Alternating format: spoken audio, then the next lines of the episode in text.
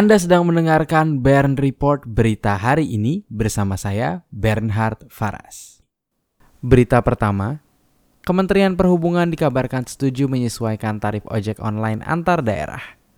Kementerian Perhubungan atau biasa disebut Kemenhub sepakat untuk kembali menyesuaikan tarif ojek online dengan masing-masing kota atau provinsi. Klaim tersebut disampaikan oleh perwakilan masa aksi ojol Nusantara bergerak usai bertemu dengan Direktorat Jenderal Perhubungan Darat di kantor Kemenhub pada 15 Januari 2020.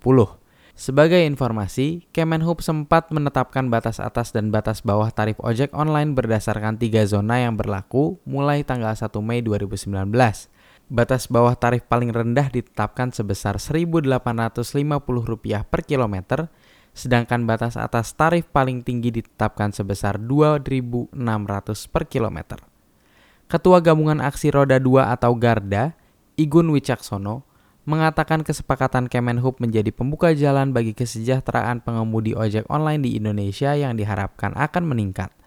Kemudian, penyesuaian tarif akan dilakukan berdasarkan kemampuan masing-masing daerah, baik di tingkat kota maupun provinsi. Berita kedua, Xiaomi mengeluarkan power bank baru yang bisa mengisi daya baterai laptop. Xiaomi resmi membawa Mi Power Bank 3 Pro ke Indonesia. Powerbank tersebut memiliki kapasitas daya sebesar 20.000 mAh. Kabar ini disampaikan secara langsung dan resmi melalui siaran pers Xiaomi. Sebutan Pro pada powerbank ini bukanlah gimmick belaka.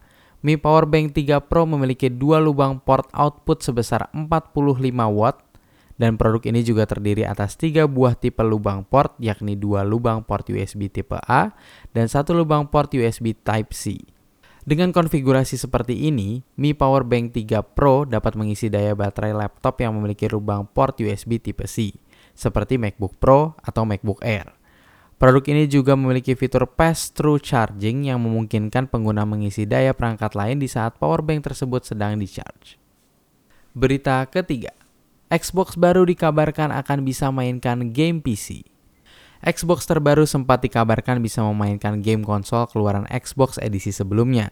Namun kali ini, box terbaru disebut bisa memainkan game personal komputer atau PC. Rumor ini muncul karena Xbox terbaru memiliki fitur tambahan bernama Windows Mode. Fitur tersebut memungkinkan pengguna untuk memainkan game keluaran PC, dan dalam praktiknya, fitur Windows Mode akan melakukan booting ke sistem operasi Windows 10 sehingga konsol Xbox terbaru bisa memainkan game PC. Selain itu, Xbox terbaru juga bisa mengakses platform game PC seperti Steam dan Epic Games. Hal ini menguatkan dugaan bahwa Xbox terbaru bisa memainkan game PC. Berita keempat, CEO Twitter, Jack Dorsey tetap tidak mau hadirkan fitur edit tweet. Tombol edit merupakan salah satu fitur yang paling banyak diminta pengguna Twitter sejak layanan media sosial ini meluncur pada tahun 2006. Tapi permintaan tersebut masih belum dipenuhi oleh pihak Twitter hingga sekarang seorang pengguna Twitter kembali menanyakan kemungkinan fitur edit diluncurkan oleh Twitter. Namun CEO Twitter Jack Dorsey menyebut bahwa hal tersebut tidak mungkin dilakukan. Menurut Dorsey, tidak adanya fitur edit di Twitter dikarenakan awalnya media sosial ini bermula dari layanan pengiriman SMS.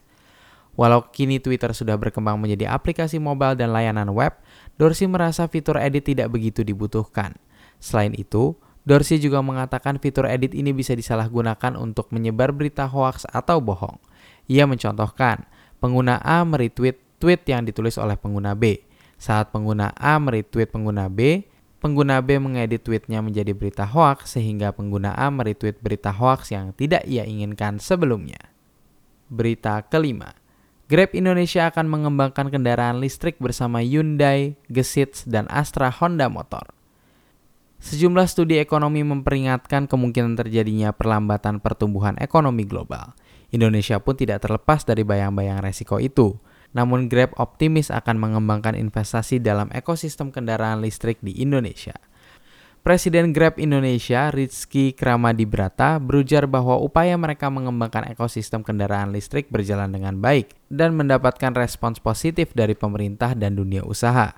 Grab Indonesia sendiri sudah menggandeng Hyundai untuk mengembangkan kendaraan listrik roda 4 dan tidak hanya Hyundai, Grab juga sudah menggandeng perusahaan motor listrik lokal bernama Gesits dan Astra Honda Motor untuk proyek pengembangan kendaraan listrik roda 2. Seperti diketahui, Grab Indonesia telah beroperasi di 234 kota di Indonesia.